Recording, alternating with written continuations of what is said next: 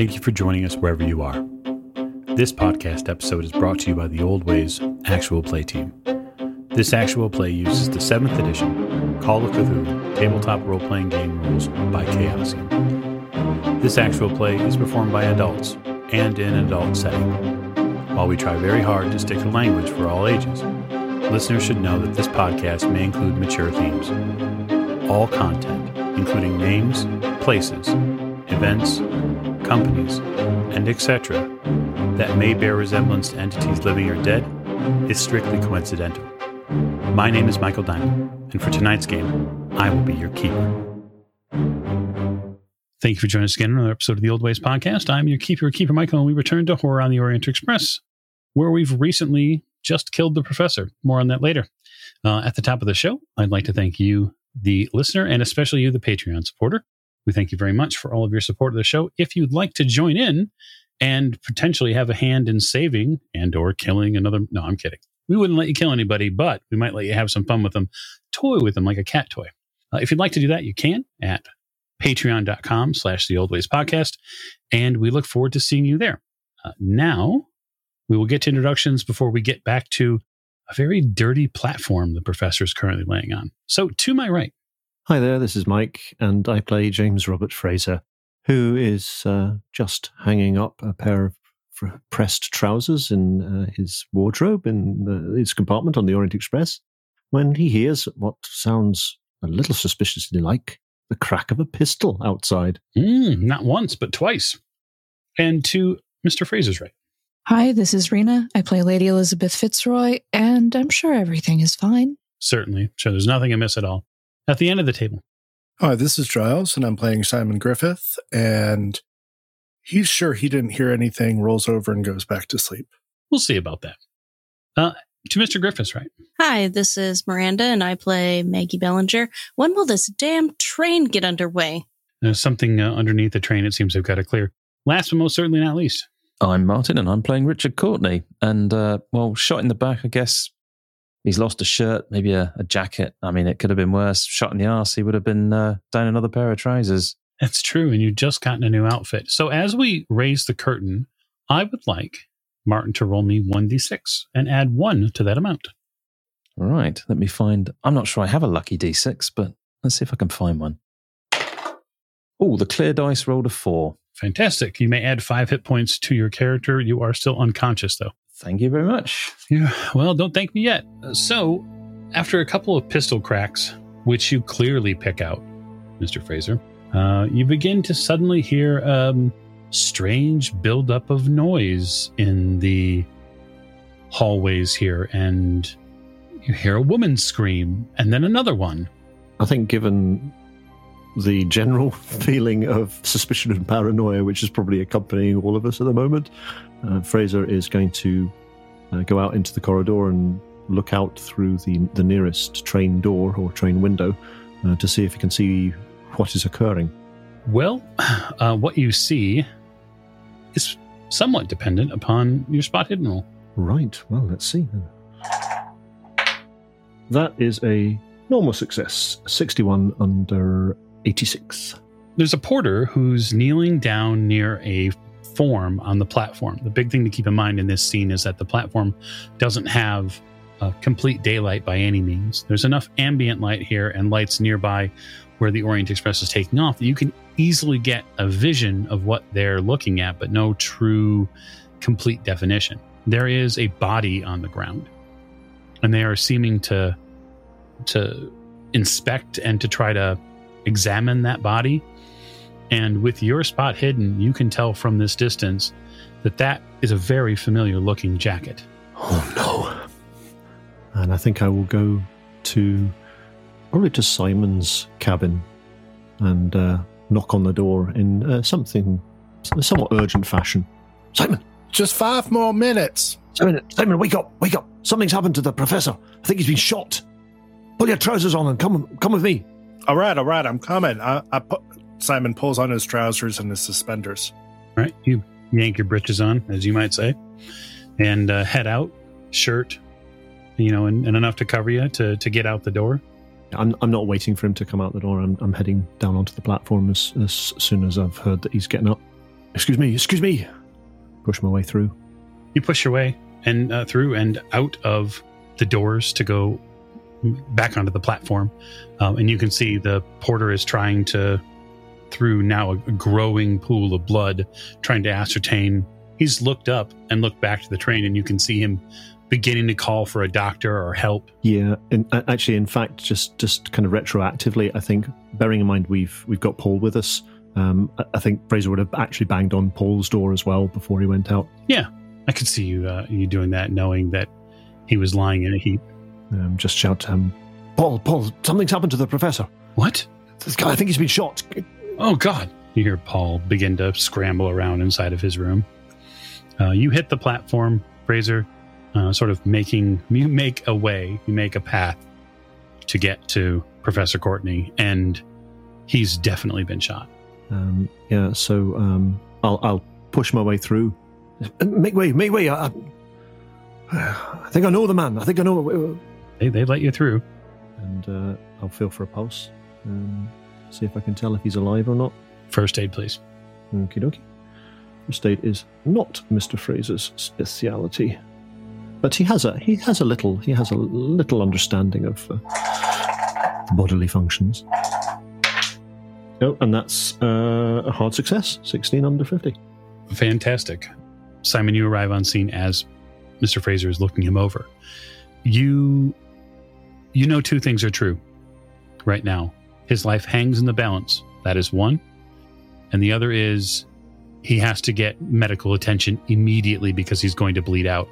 Um, more medical attention than I would be able to perform with the, with the first aid. Yes, um, without necessary tools, really all you're trying to do basically is is staunch the bleeding and put pressure on the gunshot wounds. Um, so your your hands are now covered with the professor's blood. Simon, you arrive, and then soon after that, Paul, with uh, his bag. Paul, Paul, quickly! Uh, Simon would have been helping Fraser, trying to at least stabilize the professor while we were waiting for Paul. Yeah, the two of you uh, help staunch those wounds. He's been shot twice, once in the front and once in the back. It looks like he's lying in basically a pool of his own blood when you arrive. Paul steps in beside you and very sort of orderly takes and opens up that leather case and begins pulling out, you know, items, um, gauze, uh, obviously certain things to help staunch the bleeding itself. And he says, "Oh, "Okay, back up, back. Give me, give me room for a minute. I need a basin of water. Someone go and get me some water." I'll, I'll- I'll go right away. Simon, see if you can see who did this, where they are. Um, and I will run and try and find some, um, someone. Presumably, the train uh, is going to be Oh yeah. the, the easiest place to find someone. I'll try and try and find um, one of the porters on the train and say, "Water, quick!" Paul, do you need me here? No, go. I'm fine. Um, they supply you very quickly with a basin of water and towels. You hear Paul say something to one of the porters in French. Uh, it's very quick. Can I make out what uh, I have? A, have a little French. Can I make out what it is you say? Oh, yeah. Go ahead and roll French. Simon will try and do the same. Nah, not a clue. Oh, no, no, no, no. In fact, I fumbled that one. Yeah. So neither one of you are terribly sure, and Simon, you're not terribly sure it was French either. It could have been something else. So I think once I've once uh, I've got someone to take hot water down, I know that Paul's looking to him. I am going to go and see if I can uh, rouse her ladyship because I think this is important enough to be woken up for. So this is probably true for most of you actually. You probably hadn't had the time to actually get to sleep yet. You've been you slept most of the day. And so that's going to be sort of the trouble here is like you might be relaxing in your compartment, Lady Elizabeth, but you probably haven't had a chance to actually fall asleep yet. You're probably waiting for the train to get going. Yes, definitely. I wasn't planning on sleeping anyway. I was looking it through my books. Haven't had time to read really recently. And I'm about to get interrupted again. Indeed. I wonder if maybe you might have even heard the, the commotion even before I get to the door. Probably the same for Maggie. Probably. Yeah. Well, Maggie's in a different state. She's in pain, enjoyably in pain, I suppose. But she's also concentrated on unlikely on something else. Um, yeah. So the first first door knock on is uh, her ladyship's. Yes, who is it? It's it's Fraser, your, your ladyship. I, I think you should come. S- something something's happened. It's the professor. He's been shot. Oh, good lord. Not again. it's not looking good, Your Ladyship. Uh, Paul's attending to him right now. I, am just going to go and wake Miss Bellinger or, or see if. Uh, I'm sorry. Uh, if you'll if you'll excuse me, I'm going to go, Mister Fraser. I can take care of myself. Thank you. And I will go and knock on Maggie's door. Okay, uh, Maggie. There's a knock on your door. Yes. What is it? Uh, Miss Bellinger, it's it's Mister Fraser. Um, I, I think you should come quickly. Um, uh, something's happened to the professor. He's been shot. Uh, he's he's on the platform now. He's in a bad way. Oh, I'll, I'll be right there. Maggie jumps up and throws open the door. Okay. Uh, you head out back to the, the platform. Um, Simon, were you going to try to do a, a, little bit of tracking to see where someone had gone? Yes, I would love to. Let's handle that before we get to the, the professor scene officially. 26 under 30. Okay. So you track this assailant, you believe, down the north side of the platform uh, through some of the dirt and rock here that exists as the train grade sort of changes. Uh, you get to eventually a point where it interdicts the road itself, so it gets kind of curves back towards the city streets, and that's about when you lose them because you effectively join a common street. You don't see anybody out here. It's also the middle of the night. They could have gone back into town. They could be taking that road deeper into the countryside. Uh, so you'd have some choices there you'd have to make before you could really sort of get to the next portion. Could I make a listen roll to see if I can hear people? Which direction? Certainly, go right ahead. And that's a fail. Uh, 64 over 45. Yeah, it's dead quiet other than the train sort of sitting in the station a little bit behind you. There are maybe some creatures lurking around at night, birds probably, maybe small animals, mice, etc. But you don't hear any um, hard clapping footsteps or footfalls running away, nothing like that.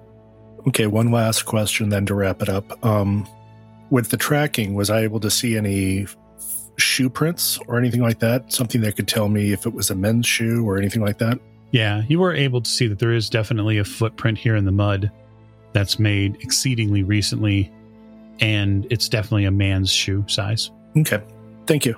Uh, so, back at the platform, the first of what looks like two police officers are arriving from just the the local city center.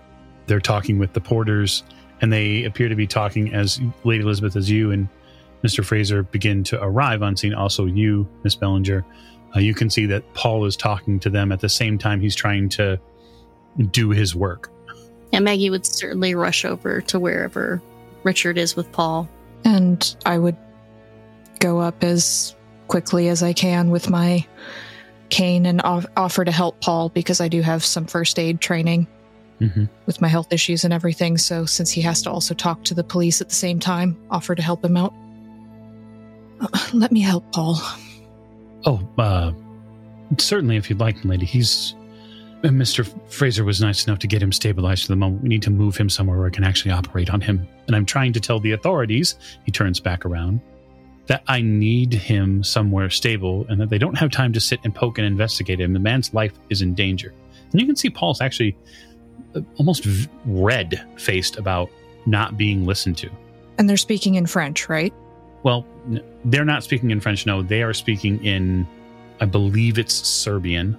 Um, and Paul is trying to speak them in English and Italian. He's he's he's saying a few other things. The the porters from the Orient Express are helping as best they can, but it seems like what the police want to do is lock this area down and not let the train leave not let anyone leave. So there's a bit of a um, a kerfuffle.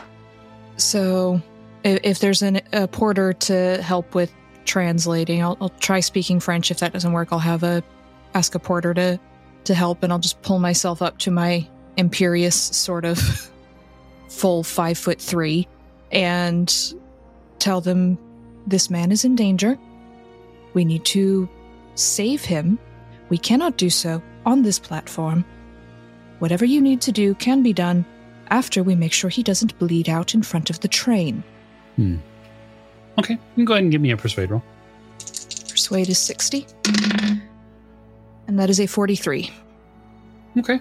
Yeah, they seem to zero in on you after you pick your voice up and begin sort of wielding it like a social hammer. A conductor from the Orient Express comes out and begins talking with the officers, uh, and they seem to be speaking the same language. Um, so he very carefully explains some things to them. And in French, you hear Paul say to the conductor, This man is a passenger on the train. He must be allowed leave so that way we can continue on with our travels. It is a matter of life and death. And then he points to Paul, he points to the professor and says, His life. There is not a hospital here well enough that I can operate in immediately. And so the conductor sort of goes back again to these police officers, and they have another back and forth.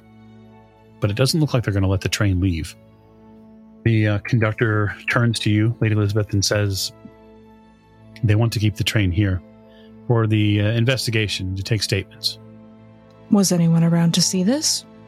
There was uh, one of our porters here at the end of the line did see something. We're going to take his statement. The only person other than your porter who saw this is currently unable to speak. And if we are kept here, he will not be able to speak. So, Milady, I understand the situation. You must understand that my title is conductor and your title as lady do not overcome the police. oh, I understand perfectly. It's just ridiculous. You have no argument from me. He straightens his jacket again and then turns back to the the police and be- again begin sort of making his case. And while they're doing that, I'm going to tap Simon on the knee with my cane. "Uh, Mr. Griffith, help Paul take the professor onto the train, please. Of course, your ladyship. Um, Paul, do do we have the necessary means for a stretcher? Mm, I think I have a strong enough back if you can help support the uh, upper portion of his body. Just take him now. Take him now, Mr. Griffith. Miss Bellinger, Paul looks at, at you, Maggie. Yes, Paul. Would you be so happy as to help me create a scene? Oh, of of course, Paul. Yes, I'd be happy to do that. Thank you. With uh, those two gentlemen over there, he sort of nods at the police officers here. hmm We're going to try to um, deal with the professor. I feel like Maggie's scene is because she's already distressed is to become more outlandishly distressed. There's wailing, there will be a fainting spell, people will be rushing over to help her. She just can't can't she can't bear and she, her legs are legs are crumpling under her as she's fainting. Oh, good Lord, Lord, look! th- Think of the blood. Look at the blood. Oh, Richard, it'd be great. All right, so I think that's a persuade roll. All right, we'll see how this goes. A 19 under 20. Interesting. So while Lady Elizabeth sort of assists in playing with the communications and sort of giving the cops the death stare of "you better let my train go" because I have places to go and people to see. Simon, you and Paul are going to lift the professor and sneak a dying body onto the train, which I think is fantastic. Uh, is there a way I can do it gently with my strength? Oh, certainly. Really, all it is is just you saying, I'm going to do X. And you're, you're perfectly physically capable of being, you know, you don't have to be brutish with his body by any means. Fair enough. So give me a strength roll. And then I would say for you, Mr. Fraser, um, you see before what happens is about to happen, you see what they're planning. Fraser's just dumbfounded by the conception of taking a, a man who's clearly uh on the point of death, trying to manhandle him onto a train when the police are milling about, and then thinking that the train is going to leave the station without him being found. Um, that was an 88, so Simon's going to push the roll. Hmm, how would you like to push it? Uh, I'm I'm going to kneel down. Paul, I I need some help getting him into the proper position so he doesn't open the any wounds. Well, the wounds haven't closed yet, Simon. I'm still Well, trying there's- to. They're staunched, aren't they? And for the moment, yes. I, I'm trying to do what I can. All right, well, live, live with your um, live with your knees, not your back. And that's a 21 under 80. So you um, you don't you know crack his skull on the pavement or on the, the doors. There's no bludgeoning of the professor as you move him inside the car. I'm going to make a spot hidden roll to see if the authorities notice what's happening. Can I make a spot hidden roll to see if I notice the authorities noticing what's happened? Well, let me resolve whether or not the uh, the authorities see it. Do all the histrionics and and everything give them a penalty? Certainly, there's a woman fainting on the platform, uh, and so as chivalrous as these police officers would like to be in this moment, uh, so she faints on the platform, and of course, one of them immediately rushes over. Oh my God, what has happened? All right, Fraser, if you would like to make a spot hidden to see if they've noticed anything. Okay. Uh, yeah, that's a hard success. 42. Well, no, it doesn't appear so. In fact, because of the two porters, the conductor, Lady Elizabeth, and Miss Bellinger, there's an effective sort of shield wall now between the police officers and the body. How many police officers are there? Just two at the moment. And one of them is currently paying a bit more attention to Maggie. Oh, quite a bit, yes. I'm, I'm going to go up to the other one um, and then and, and say to him, uh, "Officer, officer, I, I I think I, I think I saw someone running out of the station that way," and just point over to the exit of the station. All right, fair enough. And I'm adding to that with, don't you think you should be going after who did this instead of standing around looking at everyone? Isn't your job to catch criminals? Well, the criminal all seems to be getting away. Make a persuade roll, if you will, for me, uh, Mr. Fraser. Oh, that's a yeah, that's an abundant failure. Seventy six over ten. All right. He looks at you a little strange, then looks at the and looks at Lady Elizabeth, and he tries to start like looking around the line of people suddenly that's been set up. What's going on here? No, that that that way, uh, that way over there. I'm, I'm I'm good to actually physically try and kind of shift his like not not um, manhandling him, but just sort of turning his shoulders in, in order to try and say, "No, look over there, man, over that way." I, I don't even care if he looks that way or not, as long as I've got his attention and not the others. You've accomplished that for certain. So you have accomplished the uh, the position that you know he needs to look that way, and you've also accomplished being a completely physical block from getting him to to a sight line to what's going on. What's going on here is you are not going after the criminal who shot that poor man. You're standing around in here, which I don't think seems to be a very good use of your time. The police officer looks at you and he furrows his brow.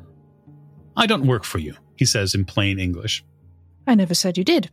But it seems to me that the best interest of the public you're supposed to serve is stopping murderers.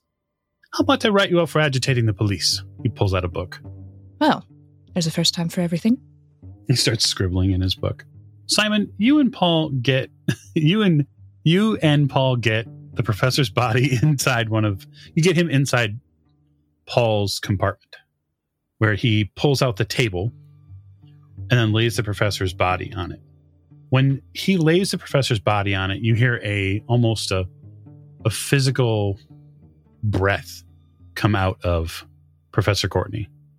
Uh, Martin, the professor wakes up at the hit points he, he has been given at the beginning of the session, having successfully used his pulp investigator ability to stay alive. Um, you are in, in, a, in a mass of pain, and you can feel many hands on your body. It's rather disorienting and somewhat concerning. Uh, um, what, what happened? I did. Did, did the valve explode? Oh, somebody. Did did somebody have a gun? What Yes, was it? you've been shot. Just stay still, okay? Shot. I've been shot. Twice. Simon's going to grab the basin in the room for, you know, washing up and fills it with water. I'm assuming he, he has to run down to the bathroom to do that and come back. Probably yes. You know that there was a basin of water that was brought out, but you had to pick the body up, so it's, it's sitting outside the the train right now. Um, as you get ready to go, he says, um, "See about um, see, see about going to the saloon car and getting me a exceedingly strong alcohol."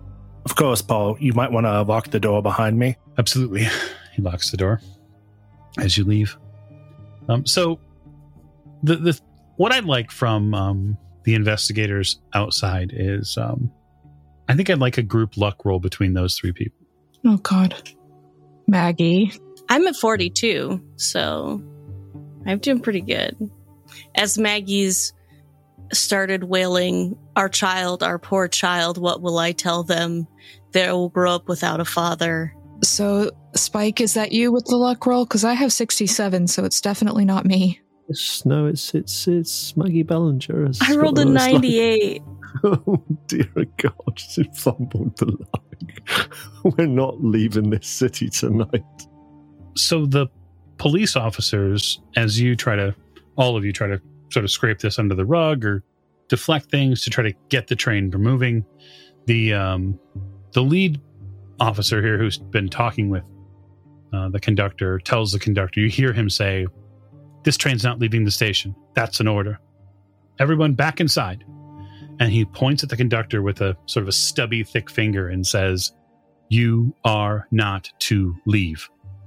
And then the police officer sort of steps back and uh, it seems like he's going for assistance he tells the the other officer that was helping miss bellinger and through her conniption fit or whatever she was having her her waves of, of wailing and just gnashing of teeth uh, he tells him to stay here and that they will be back with more I'm going to um, jump onto the train, see if I can find where they've taken Richard to. Um, you jump onto the train and begin investigating where they might have brought Richard to, and you see Simon sort of slowly walking down one of the hallways with a basin of water towards uh, where you think Paul stays at. Simon, Simon, do you know where they are? The, they're in Paul's room. I've got a basin of water. You can help out if you can run to the saloon car and grab a really strong bottle of alcohol, probably vodka or something along those lines. I have not gotten it yet, and I don't have my wallet on me. Right, um, they're not le- letting the train leave the station. Uh, can you let the uh, Can you let Paul know that? Uh, there's a very good chance they'll, they'll they'll come looking. Of course. Um. Well, yep. We get. We're on this. And I will turn on my heel and go to the saloon car. And uh, I mean, I've got I've got a fairly good idea why he wants spirits. Uh, Yeah. I mean, you, you've seen it and seen it used in the war, and even probably before that. antiseptic and anesthetic. That's right. Uh, Simon will knock on the door for Paul. Hmm. you get unlocked and let in. Paul, they're, they're stopping the train from leaving. They're going to be looking for the professor soon. We can keep this locked. I'm not sure if we can put a quarantine or something on here saying sick individual. It won't matter. The authorities don't care about that. They want to question Professor Courtenay. Well, where can we put them that they won't find them? he reaches into because Richard, you're probably still a little physically out of it after having been shot. He reaches into the professor's jacket pocket and removes the um, the glasses, and he turns to you, Simon, and says, "In case the professor's searched, hang hang on to these." Uh, uh, give me a few minutes and I will go ahead and sequester them. Very well, um, Fraser. Getting alcohol from the saloon car is pretty simple. I just go up and say, "Excuse me, could I buy some alcohol, please?" Yes. And they'll hand me some, and I'll give them some money. yes, it's a pretty tidy transaction altogether. You come back to Paul's compartment, and um, he is going to make a medicine roll. I think I, I think what I, would- I want to do is I want to just sort of drop it off quickly, get a very very quick assessment of, of the situation, and then head back to Maggie and Lady Elizabeth on the platform. One thing is very positive.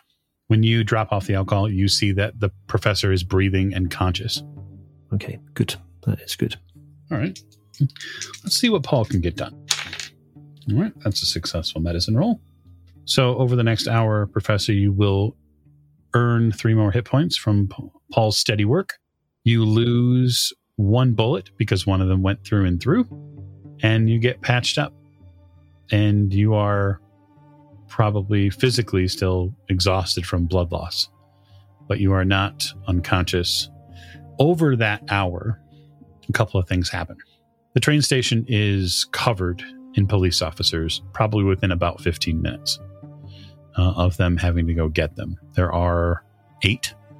Uh, they do a cursory check of everyone on board, at least visually. They check passports. Uh, and it's around about that time, Mr. Fraser, that you and I need to make a roll. So, what is Mr. Fraser's credit rating?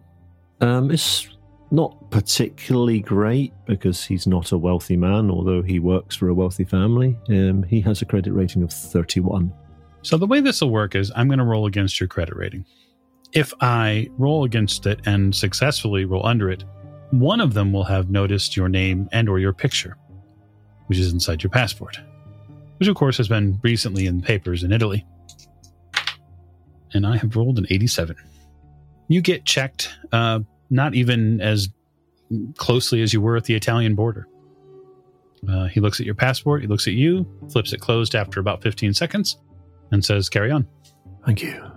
They come in, Professor, to Paul's room.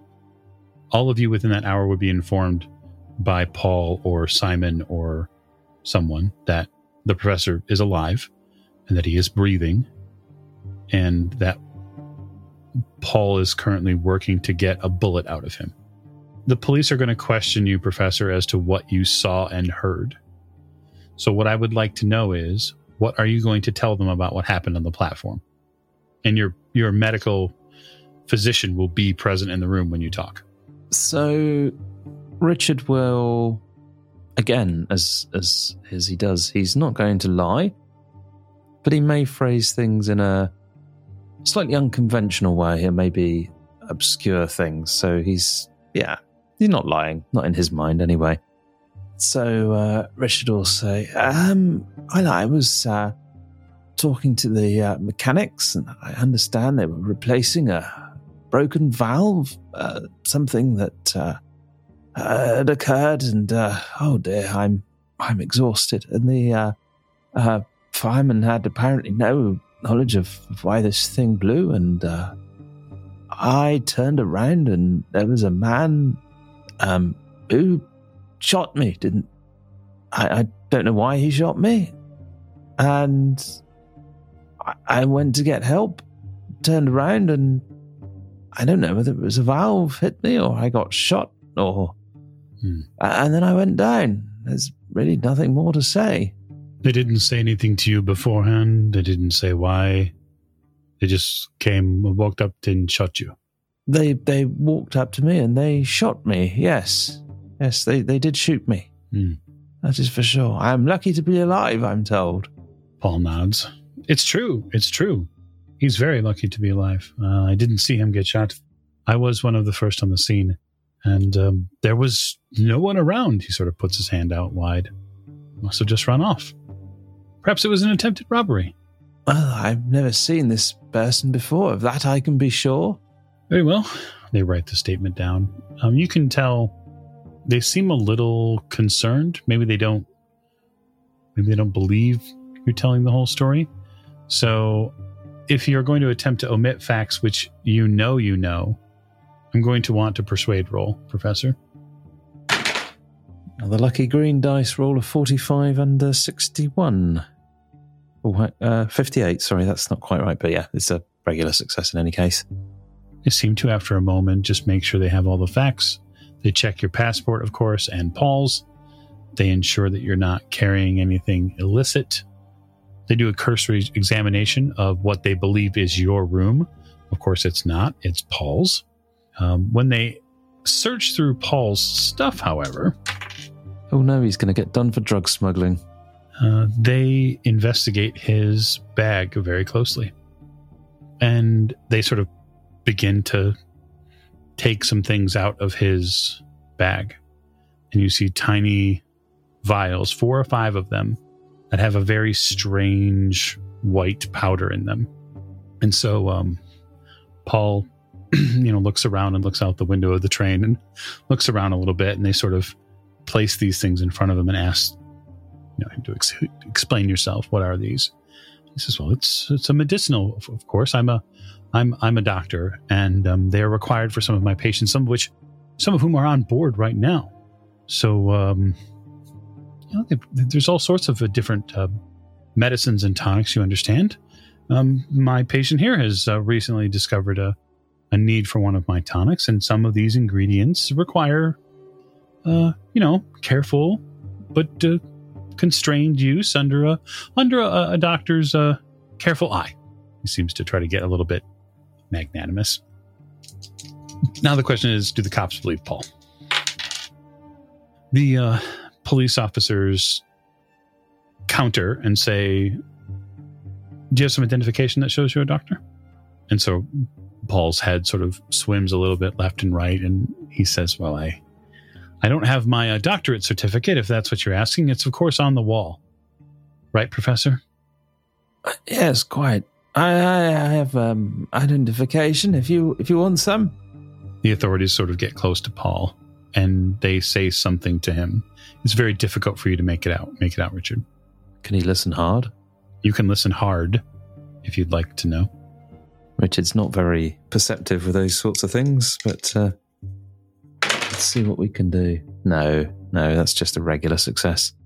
They collect some of the vials that are on the table here, which is sort of your your hospital table at the moment. And they shove them back in the bag, and then they shove the bag into Paul's chest, and he's pushed back against the wall.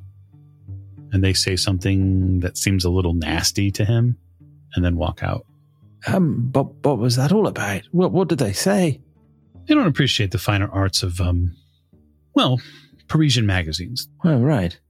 You know, uh, it's it's different here than it is in in Paris. Um, people see things differently. They act differently. They just haven't come around yet. Right. But um, rest up. He pats you on the shoulder. So, about an hour past when it was supposed to leave station, the Orient Express turns back to life and begins moving down the track. After the nastiness that happened outside, after the hour additionally that the saloon car decided to stay open, because of course it couldn't just shut while people were waiting for the train to go anywhere. Just past 2 a.m., you leave Ljubljana and you head to the next station, which is Zagreb. So I think we are probably intending on staying on the train until Belgrade because we know we have some investigation to do in Belgrade. I don't know whether there is um, anything that we want to do in Zagreb. I don't know if there's any kind of um, clues or anything that would lead us to Zagreb. I don't believe so. That's not really for me to say, but I'm sure your other companions know. I I don't recall anything in. Uh, oh, where was it? Zagreb. I think. Uh, no, no. I don't see any need to stop. The train does stop in Zagreb, and it stops in uh, the stop thereafter, Vinkovici. I think I think it is. Um, you will end up arriving in Belgrade probably half nine after all of the uh, speedy travel that the uh, conductor is able to do. Um, which, if there are no wants and stops by the players, that's where we will be arriving to very shortly. I'll um, make my usual provisions for trying to arrange somewhere for us to stay uh, when we arrive. Well, Simon's going to help Paul clean up after the professor, and he will return the glasses to the professor. And then he would like to lay down and relax and heal with his Greek book. Yeah, easily done. Uh, most of your morning hours can be spent in the quiet and cozy compartments here in the Orient Express. Uh, so, if you manage to get sleep on this journey, which I think most of you will, you can actually gain a point of sanity and two hit points, which of course furthers Martin's healing or uh, the professor's healing for that matter. So the tracks here run parallel uh, as you approach Belgrade. They widen a little bit. You see some something you have not seen in a little while, and that would be a beautifully wide river. What you also see is that it runs directly into the Danube, which meets here. And along the way, there are these giant herds of cattle and flocks of sheep here that range um, on the steppes. Uh, you see an amazingly beautiful pasture landscape as you arrive. Belgrade looks, for all intents and purposes, very peaceful. It's a nice morning. Uh, it's a beautiful sort of landscape to have a cup of tea and relax and have breakfast, which most of you will likely do. And after hours and days spent in Italy and the fog and the ickiness of those tunnels, this is a, a beautiful way to wake up this morning. The conductors come around and let you all know that uh, the train will be arriving shortly to the station, and so that anybody wishing to get off at Belgrade may do so. I'll pack my stuff and uh, check the timetable again and make the usual preparations for disembarking. Richard will pull out his wallet, and uh, in it, there's a card that uh, a stranger on a train gave him. If you remember, Richard was inquiring about a lens, and uh, this guy's in Belgrade, if, if I remember correctly. Indeed, he is. Richard's definitely going to want to find him. yeah, you have uh, a hope, uh, hope in your heart that you can still fix it. Hmm. Um, so it's a little cold this morning as the train arrives, but not terribly so. There's no wind like the Bora, so that changes sort of the makeup. Uh, those of us that live have lived and around cold temperatures, the force of the wind makes a huge difference. There's a a fog here that sits next to the river, sort of snakes down near the banks, up and over rocks and through some of the brush. Uh, it adds a, a beautiful accent to the morning. For you, Mr. Fraser, they give you a couple of different hotels. There are uh, the Europa, the Moskva, and there are a couple of hotels. One of them, one of them, he suggests is the Hotel Petrograd. Uh, he says that he's stayed there a few times. It's one of the more comfortable hotels. Does it have uh, provision for uh, suites with a private um, uh, drawing room? Perhaps one or two, yes. Um, what it will also have is um, a fantastic selection of wines. Well, I mean that's that, that's splendid. Um, the uh, Hotel uh, Petrograd, did you say? Indeed, you can take the electric tram that runs through town to get there. Ah, electric tram. That's been a uh, it's been a wee while since I've been on one of those. Uh, yes, yes. Somewhere on the train, Lady E's wrinkling her nose at the thought of public transportation without even knowing it. It's um just so you're aware, sir. It's twenty five dinars to a, a sterling, just for your twenty five to one. Right, splendid. Thank you very much. That'd be extremely useful. Do you, uh, do you require any dinars now? Ah, um, that's uh, that's a very good idea. I take it the uh, the hotel will take uh, sterling. Oh, it will, but you may want to have dinars in case you do some local shopping. Uh, well, yes. Uh, well, let's let's get a uh, let's get a little loose change, shall we? So that uh, uh, we have some spending money. Um, uh, could you point me in the direction of somewhere where I might get um, a reasonably detailed map of the city and surroundings? Mm, most of the ho- the higher end hotels should be able to provide you a map of the surroundings. Excellent. Thank you very much. and, and perhaps a, a tourist guide as well. Oh, he uh, goes into a bookcase here and near the entry exit doors of this carriage and produces a traveler's companion for you. Oh, I, yeah, yes, we have, yeah, we have this. I was, I wasn't sure if there was uh, anything here which, uh, which might be a little more detailed. Oh, well, perhaps a local might might have one. Yes, well, this this will suffice for now. Thank you. Excellent. And your um, your traveling companion is he? Is he? How is he? I, I have not spoken to him yet uh, this morning, uh, but uh, I, I, understand he is uh, uh, on the mend. Oh, good. It was a terrifying scene. Aye, aye, it was. It was that. Uh, can I make a psychology roll on, on this fella? Yeah, sure. Because he seems to be a little more chatty than most of the um, the staff that we've spoken to. Oh, that's a zero eight.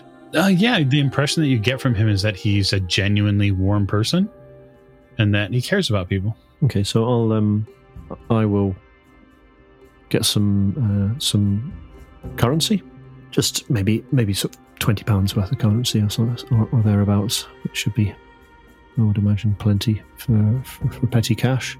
Easily exchange it out with you. He lets you know that um, the there's porters here at the station that can take bags. I would suggest you haggle. He sort of looks out there. Um, cabs here will meet all the trains uh, although, if you do come back this way and you have to come back after dark, they'll charge you double. Yes, yes, I would expect no less. Thank you. Um, yes, I think we'll uh, we'll hail a cab um, rather than uh, take the public transport. Certainly. So the investigators, I suppose, begin to collect themselves and get ready to leave the Orient Express again. Maggie, it is tough for you to collect the pieces back into the the steamer trunk because you had so much enjoyed being around them, surrounded by them, really on the bed. Um, you didn't get cold at all. You didn't really even need your blankets because the knife keeps you warm. Yeah, I was thinking the same, the exact same thing about kind of how Maggie would feel having to put these things. It's going to be harder for her to part with them each day as we set out, Perish the thought you would part with any of them. or my own limbs for that matter. There are a couple of um, sites you do see on the platform. Uh, there's a group of what l- appear to be Eastern Orthodox priests that get out. Uh, so, very long black robes, some very specific attire. Lady Elizabeth, you would likely recognize them as um, Eastern Orthodoxic, Russian Orthodoxy priests. There's a gaggle of them, and I say that in the most affectionate way possible. Um, there's six or seven of them, and there's you know various robes and crosses, and they have all big these big black briefcases. I just sigh and shake my head. Such deluded people around these parts. Yeah, they're all speaking Russian. Um, most of it is incomprehensible to you at this point, but they do seem to be making a fuss over some of the way some people are acting, or maybe some people way some people are dressing here on the uh, on the platform. Oh, they're one to talk. All right, investigators, you are headed off to Hotel Petrograd. Yep, I'll arrange for taxi cabs. Probably need two of them for the six of us. Mm-hmm. I'm not forgetting Paul. That's good. During this time, Maggie would probably be looking through her traveler's companion at the places of interest to see if there's anything that catches her eye. All right. Yeah, so just giving it a scan, some of the places of interest. There's a promenade. Um, there's a park here. Kale McGodden Park. Yeah, it looks like a military band plays here on Sunday. Lovely view of it. Um, there's a big long staircase here that extends from here to the river. Looks like it's an absolute stunner of a place. And then there's some fortress. Uh, uh, we could- maybe we could do some shopping at the bazaar. Maybe the professor can pick up a few extra sets of trousers. Yes, I, I don't think that would be at all um, a bad idea, I have to say. Going to need a new shirt as well. And perhaps some body armor. Yes, quite. There is the marketplace as, as well as the bazaar. Although it says here that they sell fine weapons and rugs and carpets, they say nothing about trousers. All right. Um, well, did, does it mention the bazaar on the business card he has? It does not. Okay. Yeah, so luckily for all of you, it's not terribly far from the station to the hotel. It's actually on the other side of the station when you arrive. And you are fairly close to a couple of the other hotels. And it appears, anyway, that most of the prominent points for Belgrade are in front of you to the north. So I, I would like to um, request um, a suite for us, if possible, with our own um, private sort of social area, private drawing room. Certainly. Mm, they probably tell you it's going to be mm, 25, so yeah, it's, it's quite a few dinars, but uh, if you pay in pounds sterling, it's um, it's really not that expensive. If they ask us how many nights we're thinking about staying, They do. um, I'll, I'll say that um, we're expecting to stay for three nights. so the principal language here is um, Serbo-Croatian. Looks like. Anybody here have ten percent or more in Russian by chance? No. Okay. Russian is a fall over skill here too. So if you have or speak Russian, um, you have a, a, a reasonable chance to pick up some of it. I'll also ask for a um, a detailed map of the city and surrounding area, or if they don't have one, to point me in the direction of a, a vendor um, where I can purchase one. They do. Uh, you get a reasonably colorful map, like the one you see on the Roll20 screen, which gives you reference points and locations. Looks like there's about 150,000 people who live here. That should give you the relative size feeling of the city. And yeah, it appears anyway that most of the points of interest are going to be north Maggie, towards the bazaar and the the fortress. You can easily see from when you get off the train. It looks really interesting. So I would say this about the hotel: well appointed, excellent service. When you arrive at Petrograd, Um, your things are taken by bellhops who prepare them uh, immediately to be transported upstairs. They, the hotel is clean. It actually smells nice, which is something you're not used to. Nothing in Italy smelled nice. It was all, well, just not well taken care of by comparison. Uh, the staff here is prompt, and um, you're offered refreshments when you arrive and get checked in. And they have a beautiful sort of restaurant cafe that sits inside the, the base of the hotel. I'm going to have Fraser in- inquire at the front desk if there's any mail for me, just in case. You know, it's on the Orient Express line. Could be something. Well, I'll go to the front desk then and see if there is any um, telegrams or post for her ladyship. Um, yes, actually, there is something for her ladyship there. Uh, excellent. Well, I'll collect that then and bring it to her. As, as he hands it over, what does it look like? The the post is. It's a very carefully and neatly folded. It feels anyway like a, a neatly folded note inside of a, a beige envelope. There's a an evident uh, some sort of wax covering that keeps it from being opened. There's no seal per se. It almost looks like uh, it was maybe there's some sort of fingerprint on it. There's a smell to it too. Hmm. Fraser will see Lady E's eyes just sort of light up, and she can't get rid of him fast enough. She wants to read her post. Fraser is nothing if not discreet. Okay. So are you um, going to wait till you get upstairs and get into your own private space to open this letter? Yes. Have to be careful. Of course. Of course. Undoubtedly have to be careful. Maggie, Richard, are you heading upstairs to get your your locations all set up? That sounds sensible. Yeah. Yep. Yep. Maggie gets upstairs and then makes sure that all of the body parts were, all the pieces were uh, safe in during transport. I to check on them. It seems so, yes. Nothing has been molested. Everything's exactly where it needs to be. No, perfect. You definitely feel that pressure again on your chest. And then you feel it sort of in your back. You can feel the parts of the simulacrum beginning to massage you. That, that energy that comes out of them is something, even though it's pain, it's just so real. I'm I can relate to this. It's like the nice pain of like touching a bruise. Like when you can't help but press on it. So, for your part, Lady Elizabeth, Mhm. your door closes. Very simple, elegant push. And you get a chance to Yeah. Have the world push back outside the walls. And you can smell this faint sort of I don't know, it's there's there's a scent here on this letter. You're not certain. You definitely have smelled it before, but there's there's oranges in it. There's perhaps a bit of clove. It's a strange scent. There's an earthy tone to it for certain. And I will open it as soon as I've closed and locked the door. Hmm. You break that wax seal open and draw out the letter, sort of taking a look and bringing it up at the script. Very, uh, very direct handwriting. And that is probably where your stomach turns. And it says, Dearest sister, I see you have returned to the homeland our mother is from. Please ensure that you are prepared to meet mother.